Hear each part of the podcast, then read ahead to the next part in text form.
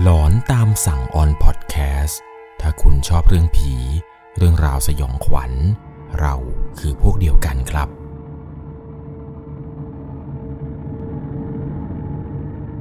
สวัสดีครับทุกๆคนครับ ขอต้อนรับเข้าสู่หลอนตามสั่งอยู่กับผม1 1 LC ครับ เรื่องราวความสยองขวัญในวันนี้นะครับ เป็นประสบการณ์สุดหลอนจากผู้ฟังทางบ้านท่านหนึ่ง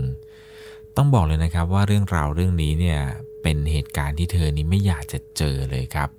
เธอบอกว่ามันเป็นประสบการณ์ที่เธอนั้นจำไม่ลืมจริง ๆ กับเหตุการณ์ที่เกิดขึ้นนี้ เรียกได้ว่า เป็นเรื่องราวหลอนๆที่เกิดขึ้นที่หนักที่สุดในชีวิตเธอเลยก็ว่าได้ ซึ่งเรื่องราวต่อไปนี้ที่ผมจะเล่าให้ทุกคนฟังนะครับ เดี๋ยวช่วงท้าย ผมจะเฉลยให้ทุกคนได้รับฟังกันนะครับว่า สาเหตุอะไร ทำไมเธอถึงต้องเจอเรื่องราวหลอนๆแบบนี้ ก่อนจะเข้าไปรับชมรับฟังกัน ก่อนอื่นต้องบอกเลยนะครับ ว่าจะต้องใช้วิจารณญาณในการรับชมรับฟังกันให้ดีๆ เรื่องราวเรื่องนี้ครับถูกส่งมาจากผู้ฟังทางบ้านท่านหนึ่ง ผมขอใช้นามสมมติว่าคุณไอซ์นะครับ คุณไอซ์เนี่ยเธอได้ส่งเรื่องราวความสยองขวัญนนี้เข้ามาครับ บอกว่าเธอเนี่ยมีประสบการณ์ประสบการณ์หนึ่งที่อยากจะมาแชร์ ให้เพื่อนๆทุกคนเนี่ยได้รับฟังกันครับ ไม่รู้ว่าจะเรียกเรื่องราวหลอนๆได้หรือไม่ แต่สำหรับตัวเธอเนี่ย เธอบอกว่ามันค่อนข้างที่จะน่ากลัว แล้วก็หลอนมากๆครับ เรื่องเนี่ยมีอยู่ว่า มันมีอยู่ช่วงหนึ่งครับ ที่เธอกับแฟนเนี่ยต้องแยกกันอยู่ แฟนของเธอเนี่ยต้องไปฝึกงานที่กรุงเทพครับ ส่วนตัวของเธอนั้นเนี่ยอาศัยอยู่ที่จังหวัดอุบลราชธานี พอแฟนไปฝึกงานที่กรุงเทพ เธอเองเนี่ยก็ต้องย้ายเข้าไปอยู่ที่บ้านแฟนครับ ตามที่ได้ตกลงกันไว้ ซึ่งเธอกับแฟนเนี่ยได้คุยแล้วก็สัญญากันไว้ครับว่า ระหว่างหนึ่งปีนี้ที่แฟนของเธอเนี่ยไปฝึกงานที่กรุงเทพ อยากจะให้เธอเนี่ยครับ ย้ายไม่อยู่กับพี่ชาย แล้วก็พี่สะใภ้ของเขา ซึ่งทั้งสองคนนี้คบกันมานานหลายปีครับ คุยกันเอาไว้ว่า ไม่อยากจะให้เธอเนี่ยต้องอยู่คนเดียวครับ เพราะว่าทั้งสองคนนี้เนี่ยอาศัยอยู่ด้วยกันเพียงแค่สองคน ถ้าเกิดว่าแฟนเนี่ยมาฝึกงานที่กรุงเทพ เธอเองก็ต้องอยู่คนเดียวครับ ก็เลยคุยกันว่าเออถ้าเกิดได้มาฝึกงานกรุงเทพจริงเนี่ย จะให้เธอนั้นย้ายมาอยู่กับพี่ชายของเขา ซึ่งตัวคุณไอครับค่อนข้างที่จะสนิทกับพี่ชายของแฟนอยู่แล้ว ทางบ้านอะไรเนี่ยก็โอเคครับ ทางบ้านก็รู้จักกับแฟนของคุณไอเป็นอย่างดี ก็เลยยอมให้ย้ายมาอยู่ด้วย ซึ่งแฟนของเธอนี้ครับ จะกลับมาหาที่อุบลนี้เดือนละครั้งครับ เพราะว่าอยากจะรวบรวมวันหยุดแล้วมาหยุดทีเดียวเลย ช่วงอาทิตย์แรกที่แฟนไปฝึกงานที่กรุงเทพเนี่ย ก็ไม่ได้พบเจอเรื่องราวอะไรแปลกๆหรอกครับ ย้ายมาอยู่ที่นี่เนี่ยก็อยู่เย็นเป็นสุขดี แต่พี่สะพ้ยครับ เธอเนี่ยก็จะเอาพวกพวงมาลัยอะไรต่างๆ เนี่ยมาให้เธอไหว้พระทุกๆ วันโกนแล้วก็วันพระพี่สะพ้ยเนี่ยทำอย่างนี้อยู่บ่อยครั้งมากครับ พอเข้าใกล้ช่วงวันพระวันโกนเนี่ยเอาละครับ พี่สะพ้ยก็จะพาแบบเอาดอกมงดอกไม้อะไรเนี่ยมาให้เธอนั้นไหว้พระเป็นประจำช่วงแรกๆเนี่ย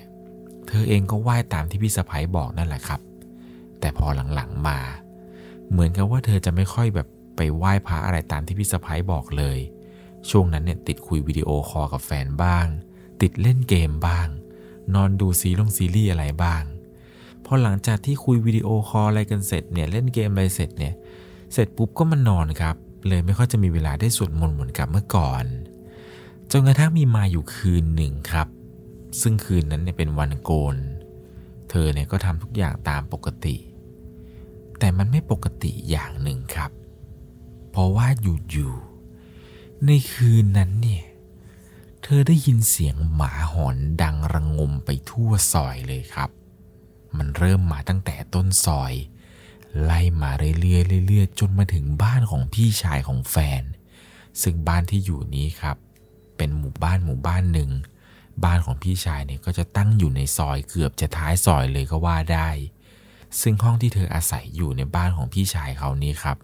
จะตั้งอยู่ทางด้านหน้า ส่วนพี่ชายกับพี่สะพ้ยเนี่ยจะนอนอยู่ห้องด้านหลังครับ ในระหว่างนั้นเนี่ย เธอก็เริ่มหงุดหงิดกับเสียงหมาที่มันหอนระงมกันมาตั้งแต่ต้นซอยนี้แหละครับ เริ่มหงุดหงิดมากขึ้นครับ เพราะว่าเสียงหมาหอนนี้เนี่ย มันดังมาไม่หยุดจริง ๆ ก็เลยตัดสินใจเปิดผ้าม่านดูครับ ก็เห็นครับว่ามันมีพวกหมาที่อยู่อาศัยอยู่ในซอยเนี่ยมันเหมือนกับหมาจรจัดที่คนแถวนี้เนี่ยเขาเลี้ยงเอาไว้กัน เห็นเลยครับ ว่าหมาพวกนี้เนี่ยมันพากันวิ่งมากัน วิ่งมาตั้งแต่ต้นซอยเนี่ยมารวมตัวกันอยู่ตรงหน้าบ้าน แล้วมันก็ร่วมใจกันหอนกันอยู่ตรงนี้ที่เดียวเลยครับ ส่วนหมาที่บ้านของเธอเนี่ยก็เลี้ยงไว้เหมือนกัน ทั้งสองตัวเนี่ยมันก็เห่า แล้วก็หอนเหมือนกับหมาตัวอื่นที่ยืนอยู่หน้าบ้านเลยครับ ตอนนั้นเองเนี่ยเธอไม่รู้จะทำอย่างไรแล้วจริง ๆ เริ่มรู้สึกกลัวครับ ในใจเนี่ยคิดว่า นี่มันเป็นวันอะไรวะเนี่ย ทำไมหมาพวกนี้มันถึงต้องมาหอนอยู่ตรงหน้าบ้านเราแค่หลังเดียว เธอเลยตัดสินใจครับ ใส่หูฟังแล้วก็นอน ในคืนนั้นเนี่ยกว่าจะนอนได้เนี่ยเรียกได้ว่าต้องข่มตานอนเปิดเพลงแล้วไม่รู้กี่เพลงครับ เพื่อที่จะกลบเสียงหมาที่มันหอนอยู่ตรงหน้าบ้านนี้ จนในที่สุดเนี่ยเธอก็สามารถหลับไปได้จริง ๆครับ พอเข้าสู่คืนต่อมานี้ครับ เธอเนี่ยก็ยังคงทำกิจวัตรตามปกติ ซึ่งในคืนนี้มันเป็นคืนวันพระ และเธอก็ทำทุกอย่างเหมือนเดิมครับ นั่นก็คือไหว้พระสวดมนต์พอหลังจากที่ไหว้พระสวดมนต์อะไรเสร็จเรียบร้อยครับ หมาเนี่ยมันก็เริ่มหอนอีกครั้งหนึ่งครับ รอบนี้เนี่ยมันก็ยังคงหอนไม่หยุดเช่นเดิมครับ และมันยังคงมันรวมตัวหอน อยู่ที่หน้าบ้านเหมือนเดิมเลยครับ เธอก็พยายามหาหูฟังมาใส่ครับ เพื่อที่จะกบเสียงของหมาพวกนี้ให้เหมือนกับคืนแรก ในระหว่างที่เธอกำลังใส่หูฟังนี้ครับ หูฟังเนี่ยยังไม่ทันได้เข้าหูเลย จู่ๆมันก็มีเสียงสัญญาณการขโมยรถเนี่ยดังขึ้นมาครับ เสียงสัญญาณการขโมยรถเนี่ยดังขึ้นมาลั่นเลยครับ ดังตีดตีดตีดเธอเนี่ยก็พยายามคว้าหารีโมทครับ พยายามที่จะกดปิดเสียงการขโมยนี้ แล้วก็เปิดผ้าม่านดูครับ รถของเธอเนี่ยจอดอยู่ที่หน้าบ้านครับ บริเวณหน้าบ้านเนี่ย เธอก็พยายามเปิดดูครับว่ามันมีใครมากวนที่รถหรือว่าแบบว่ามีใครพยายามมางัดรถหรือเปล่า แต่พอเปิดม่านดูครับ มันไม่มีใครเดินผ่านมาเลยครับ ในตำแหน่งตรงนั้น หมาเนี่ยมันก็เห่าแล้วก็หอน แล้วก็หยุดไปได้สักพักหนึ่งพอผ่านไปได้ประมาณ 5 นาที 10 นาที หมาพวกนี้มันก็กลับมาหอนมาเห่าอีกครั้งหนึ่งแล้วครับ ในจังหวะที่เธอกำลังจะนอนครับ ครั้งนี้เนี่ยนอนลงบนเตียงคุมผ้าอย่างดี เตรียมตัวที่จะนอนแล้วครับ จู่ๆสัญญาณการขโมยรถเนี่ยมันก็ดังขึ้นมาอีกครั้งหนึ่งครับ เธอก็เลยตัดสินใจเดินออกไปดูเลยครับ ว่ามันมีอะไรหรือเปล่า ช่วงเวลาตอนนั้นเนี่ยเป็นช่วงเวลาประมาณตีสามครับ กำลังจะเข้านอนอยู่แล้วแท้ๆ สัญญาณการขโมยรถดันดังขึ้นมาอีก ก็เลยเดินลงไปดูครับ ปรากฏว่าทุกอย่างมันก็ปกติดีเลยนะครับ คืนนั้นเนี่ยเธอตัดสินใจว่า เอาวะไม่ต้องทำอะไรกันแล้วถ้าเสียงสัญญาณการขโมยมันดังแบบนี้ ไม่ได้นอนอย่างแน่นอน ก็เลยตัดสินใจครับคืนนั้นเนี่ยไม่ล็อกรถครับ เพราะว่าถ้าล็อกเนี่ยเดี๋ยวสัญญาณการขโมยมันก็ดังขึ้นมาอีก ก็ตัดสินใจไม่ล็อกรถแล้วก็เดินกลับมาในบ้านครับ เพื่อที่จะขึ้นห้องไปนอน ในระหว่างที่เธอกำลังจะเดินขึ้นห้องไปนี้ครับ ปรากฏว่าเธอเห็นเหมือนกับว่า เป็นเงาของใครบางคนครับเพิ่งจะเดินผ่านบันไดขึ้นไปบนชั้นสองเธอเนี่ยคิดว่าเป็นพี่ชายของแฟนกับพี่สะพ้ยเพิ่งเดินขึ้นไปครับ เธอก็เลยพูดประมาณว่าพรุ่งนี้ day off เหรอคะทำไมยังไม่นอนกันอีก แต่ปรากฏว่ามันไม่มีเสียงตอบกลับเธอมาเลยครับ เธอก็เดินขึ้นตามขึ้นไป แล้วก็ขึ้นไปนอนในห้องของตัวเอง ก่อนจะนอนเนี่ยเธอก็สงสัยครับว่า ถ้าเป็นพี่สะพ้ยหรือว่าพี่ชายของแฟน เขาก็น่าจะตอบกลับหน่อยนะ แต่ด้วยความที่ว่าพี่ชายของแฟนนี้ครับ แกค่อนข้างที่จะมีโลกส่วนตัวสูงหน่อย แกจะรักสงบครับ คือถ้าเกิดหมาเห่าหรือหมาหอนอะไรขนาดนี้เนี่ย แกก็น่าจะออกไปด่า แต่มันแปลกมากครับ เพราะว่าหมาทั้งเห่าทั้งหอนดังขนาดนี้เนี่ย แกกลับไม่ลงมาไล่ คืนนั้นเนี่ยเธอก็นอนหลับไปด้วยความที่ว่าไม่ได้คิดอะไรหรอกครับ หลับไปพร้อมกับความสงสัยหลาย ๆ อย่างครับที่มันเกิดขึ้น พอเช้าขึ้นมาครับ เธอเลยตัดสินใจเดินเข้าไปถามพี่ๆสองคนนี้เลยครับว่า อ้าว วันนี้ไม่หยุดกันเหรอ เมื่อคืนตอนตีสามหนูยังเห็นพี่เดินขึ้นไปบนห้องอยู่เลย พี่สะพ้ยก็ตอบกลับมาครับว่า ฮึมอำอะไรพวกพี่อีก พวกพี่นอนกันตั้งแต่ห้าทุ่มกว่าแล้วนะ เธอเองเนี่ยพอได้ฟังเช่นนี้ ก็ทำอะไรไม่ถูกเลยครับ ได้แต่ยิ้มแห้งๆไป พอถึงวันโกนรอบอาทิตย์ต่อมาครับ เธอเนี่ยก็เจอเหตุการณ์แปลกๆ เหตุการณ์เดิมเลยครับ แต่ครั้งนี้เนี่ยเธอรู้สึกว่าเธอนอนหลับแล้วเหมือนกับว่า มันมีคนเดินไปเดินมาอยู่รอบเตียงนอนเธอเลยครับ สิ่งที่เธอสัมผัสได้คือ คนที่เดินไปเดินมารอบเตียงนี้ครับ มันเดินวนอยู่อย่างนั้นนะครับ เดินวนไปวนมา วนมาวนไปอยู่อย่างนั้นไม่จบไม่สิ้นสักที ในความรู้สึกตอนนั้นเนี่ยเธอบอกเธอกลัวมากๆครับ ไม่กล้าแม้แต่จะลืมตาขึ้นมามอง ตัดสินใจคุมโปรง แล้วก็นอนครับ พยายามนอนพยายามแบบว่า คิดครับว่าเฮ้ยถ้าเกิดเราลืมตาขึ้นมาแล้วเจอว่ามีคนเดินอยู่บนห้องนอนเราเนี่ย มันจะน่ากลัวขนาดไหนวะเลยตัดสินใจที่จะไม่ลืนลืมตาขึ้นมาดูครับ ในคืนนั้นเนี่ยเธอคุมโปง แล้วก็พยายามสวดมนต์ครับ สวดมนต์แบบท่องคาถาเท่าที่จะพอจำความได้ ยิ่งสวด หมาก็ยิ่งหอนดังขึ้นเรื่อยๆเรื่อยๆครับ ด้วยความกลัวแบบกลัวสุดขีดของเธอนี่เธอก็ไม่รู้จะทำอย่างไรแล้วครับ เธอก็พยายามข่มตานอนพยายามพูดต่างๆ นานาครับขอให้คืนนี้เนี่ยผ่านไปด้วยดี จนเธอเนี่ยเผลอหลับไปตอนไหนก็ไม่รู้ครับ มารู้ตัวอีกทีหนึ่งก็คือตื่นมาเนี่ยก็เช้าแล้ว วันต่อมานี้ครับ ถัดจากวันโกนก็จะต้องเป็นวันพระ วันพระวันนี้ครับ เธอเนี่ยไปซื้อของที่หน้าปักซอยแถวบ้าน ก็เลยถามแม่ค้าแถวนั้นครับว่า ป้า ช่วงนี้เนี่ยหมาในซอยไม่รู้เป็นอะไรทำไมมันชอบมาหอนในวันพระวันโกนอยู่บ่อยจัง ป้าแกเนี่ยก็ตอบกลับมาครับว่า หมามันหอนอยู่ไหนลูก ป้าไม่เคยได้ยินเลยพอป้าแกพูดจบครับ แกก็หันหลังกลับไปถามลุงครับว่าแต่แก แกได้ยินไหมหมาหอนน่ะตอนนั้นเองครับ ลุงเนี่ยก็บอกว่า ไม่ได้ยินนะ นี่ไม่ได้ยินมาหลายคืนแล้วด้วยนะหมาหอนอะไรเนี่ย เธอก็ไม่รู้ทำอย่างไรครับ เพราะว่าป้ากับลุงเนี่ยยืนยันครับว่าไม่ได้ยินเสียงหมาหอน คราวนี้ครับ เธอก็เลยโทรไปเล่าเรื่องราวทั้งหมดเนี่ย ให้กับแฟนเธอฟังครับ ว่าประมาณคืนก่อนหน้านี้เนี่ย เธอรู้สึกว่ามันมีบางสิ่งบางอย่างผิดปกติไป เธอก็เล่าเรื่องราวทั้งหมดให้กับแฟนฟังเลยครับ ตั้งแต่คืนแรกที่เจอในคืนนั้น ว่าหมาเนี่ยมันมาหอนกันอยู่หน้าบ้าน เสียงสัญญาณการขโมยรถเนี่ยมันดังขึ้นด้วยสาเหตุอะไรก็ไม่รู้ ก็เล่าทุกสิ่งทุกอย่างที่มันเกิดขึ้นเนี่ยให้กับแฟนฟัง พอแฟนได้ฟังเช่นนั้นครับ แฟนก็บอกว่าเออเดี๋ยวอาทิตย์หน้าเนี่ยกลับมา จะพาไปทำบุญ ตกดึกในคืนนั้นครับ คืนวันพระเนี่ยเธอก็พยายามข่มตานอนครับ เพราะว่าคืนนี้เป็นคืนวันพระ เรื่องราวแปลกๆเนี่ยมันคิดว่ามันจะต้องหนักอย่างแน่นอน พอนอนไปได้สักพักครับ สิ่งที่คิดเนี่ยเป็นจริง ๆครับ ในคืนนี้ เธอรับรู้ได้อีกแล้วครับ ว่ามันมีคนมาเดินรอบเตียงเธอเลย เธอไม่รู้ทำอย่างไรครับ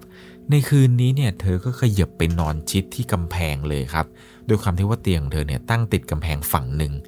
คราวนี้เนี่ยเธอก็ขยับไปนอนชิดกำแพงพอเธอนอนไปได้สักพักหนึ่งครับ คืนนี้เนี่ยมันหนักจริง ๆ เพราะว่าเธอนั้นรู้สึกว่าไอ้ความรู้สึกที่ทนเดินไปเดินมาในห้องเนี่ย มันแปลเปลี่ยนมาเป็น ที่นอนที่เธอนอนเนี่ย มันยุบครับ มันยุบตัวเหมือนกับว่า มีใครมันนอนอยู่ข้างๆตัวเธอ บนเตียงเตียงนั้นเลยครับ ครั้งนี้เนี่ยเธอบอกว่ามันหนักจริง ๆ ครับ จนเธอไม่รู้จะทำอย่างไร เธอก็พยายามสวดมนต์ครับ สวดมนต์อีกครั้งหนึ่ง พอท่องไปได้ประมาณกลางกลางๆบท เหมือนกับทุกสิ่งทุกอย่างมันจะสงบไป คราวนี้เนี่ยเธอถอนหายใจยาวเลยครับ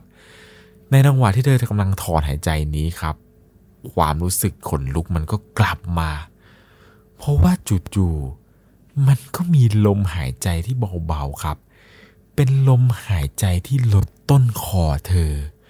ครั้งนี้เนี่ยเธอบอกว่าเธอไม่ไหวจริง ๆ ครับ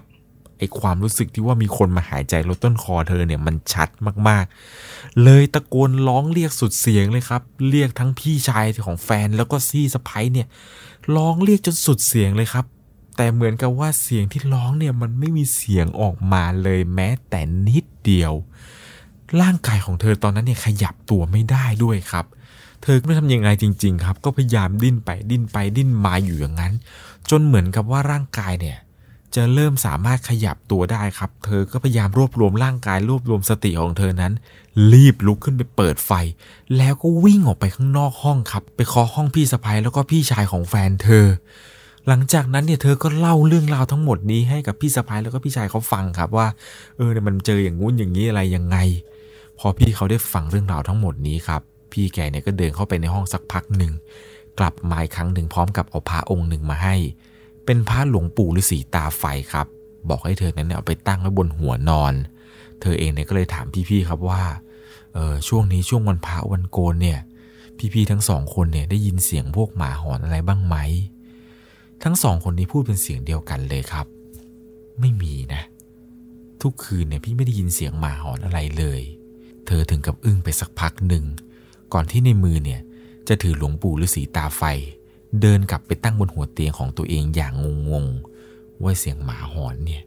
ทำไมเธอได้ยินอยู่แค่คนเดียว อาทิตย์ต่อมาครับ แฟนของเธอเนี่ยกลับมา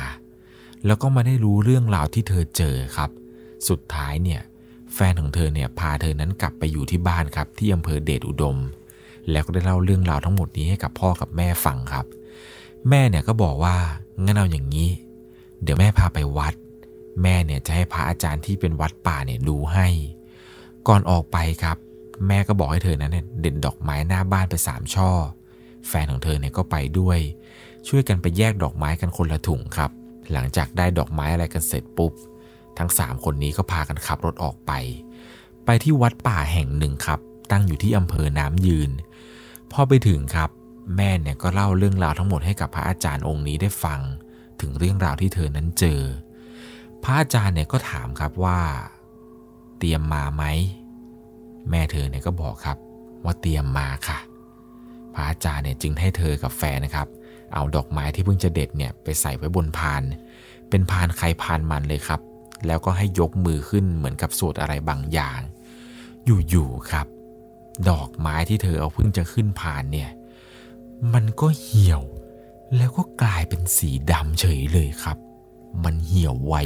มากๆ แต่ของแฟนเธอเนี่ยยังปกติครับ พานที่เธอถือเนี่ยมันเหี่ยวเฉยเลยครับ พระอาจารย์เนี่ยเห็นท่าจะไม่ดีแล้ว ก็เลยเอาสายสินครับมาคล้องที่ตัวเธอ แล้วบอกให้เธอนั้นหลับตาทำจิตใจให้สงบครับ หลังจากนั้นเนี่ยพระอาจารย์ก็ถามเธอครับว่าอีหนู เอ็งได้ไปล่วงเกินอะไรมาหรือเปล่า เองพูดจาอะไรไม่ดีไหม เองพูดจาอะไรไม่ดีกับสิ่งที่เองมองไม่เห็นหรือเปล่า เธอเนี่ยก็พยายามนึกครับ ว่าเธอก็ไม่ได้พูดอะไรนะ ไม่ได้ไปลบหลู่สารข้างทาง ไม่ได้ไปพูดท้าทายอะไรเจ้ามงเจ้าแม่อะไรด้วย พระอาจารย์เนี่ยก็บอกให้เธอครับ นึกดีๆ เธอก็พยายามนึกแล้วนึกอีกครับ นึกอย่างไรก็นึกไม่ออก เธอเนี่ยบอกว่าคุยกับเพื่อนก็ด่ากันปกตินะพระอาจารย์ หนูก็พูดกูกับมึงกับเพื่อนนะ พระอาจารย์เนี่ยก็บอกว่าไม่ใช่ไม่ใช่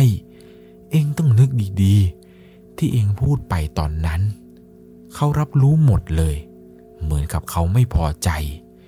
เธอเนี่ยก็พยายามนึกแล้วนึกอีกครับ นึกเท่าไหร่ก็นึกไม่ออก จนแฟนของเธอเนี่ยพูดขึ้นมาครับว่า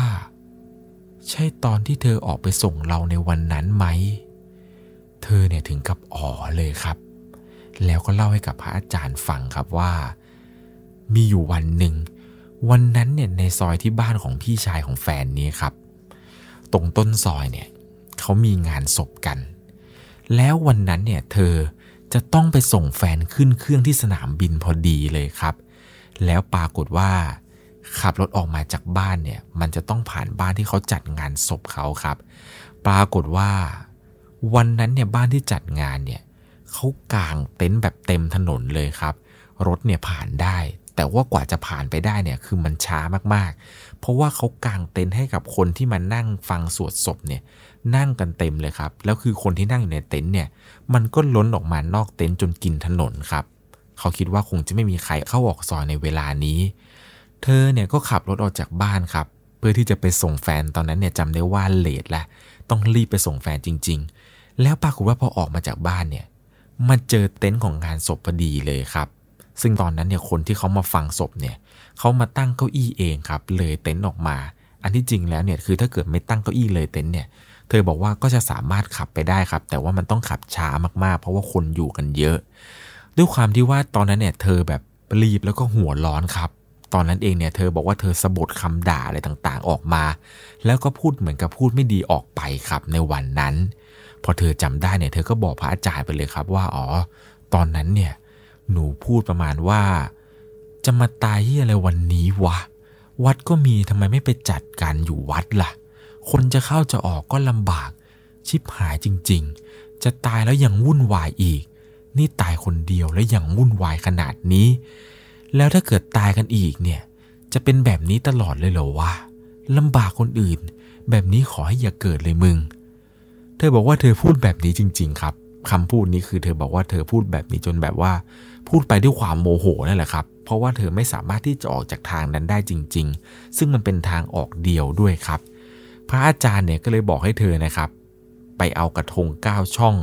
แต่ละช่องเนี่ยให้ใส่ของตามที่พระอาจารย์บอกเธอบอกว่าตอนนั้นเนี่ยพระอาจารย์ให้ทำพิธีอะไรก็ไม่รู้ครับ ให้ตัดชิ้นส่วนเสื้อที่เธอใส่เนี่ยเป็นรูปคน ตัดเล็บเธอ ตัดผมเธอ แล้วก็เอาเทียนมาวนมีข้าวเหนียวข้าวแดง แล้วก็ให้เธอนั้นนะครับ ออกมานั่งพนมมือตรงลานที่ทำพิธี ให้เอาปลายเท้าเนี่ยแตะตรงกระทงเอาไว้ตลอด แล้วก็จะมีสายสินครับคล้องอยู่บนหัวตลอดในขณะที่ทำพิธีอยู่ เธอบอกว่าเธอนั่งอยู่แบบนี้นานเกือบประมาณ 30 นาที หลังจากเสร็จพิธีครับพอลุกขึ้นมา พระอาจารย์เนี่ยก็ให้เขียนอะไรบางอย่างลงบนเทียนพรรษาที่เธอนั้นซื้อกันมาครับ ให้เขียนตามที่ท่านบอก ใจความเนี่ยมีประมาณว่า ขอขมาที่พูดจาล่วงเกิน ขอให้โหสิกรรมให้กัน และหลังจากนั้นครับ พระอาจารย์เนี่ยก็ให้เธอไปอาบน้ำมนต์ก็แผ่เมตตากวดน้ำอะไรให้กับผู้ตายคนที่เธอเนี่ยพูดจาล่วงเกินไปครับ หลังจากนั้นเนี่ยก็เสร็จพิธีแล้วก็แยกย้ายกลับบ้านกันไป เธอบอกว่าตั้งแต่วันนั้นครับ คุยกับแฟนเลยว่า จะไม่ขอกลับไปอยู่ที่บ้านของพี่ชายแฟนอีกเลยครับ เพราะว่าเธอนั้นกลัว แล้วก็ไม่กล้าผ่านบ้านหลังนั้นอีกเลยครับ เรียกได้ว่าเป็นประสบการณ์ที่หลอนมากๆ ใครจะไปคิดล่ะครับ ว่าการพูดแบบนี้ จะนำมาสู่เรื่องราวหลอนๆ เธอบอกว่าเธอโชคดีมากครับ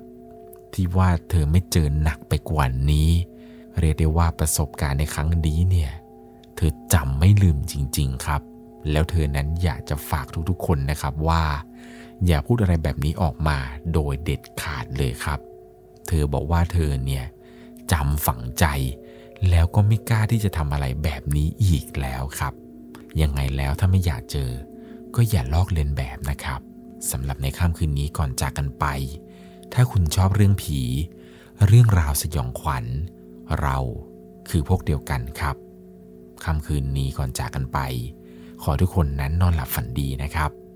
ราตรีสวัสดิ์ สวัสดีครับ สามารถรับชมเรื่องราวหลอนๆเพิ่มเติม ได้ที่ YouTube Channel 1 LC ยังมีเรื่องราวหลอนๆที่เกิดขึ้นในบ้านเรา รอให้คุณนั้นได้รับชมอยู่นะครับ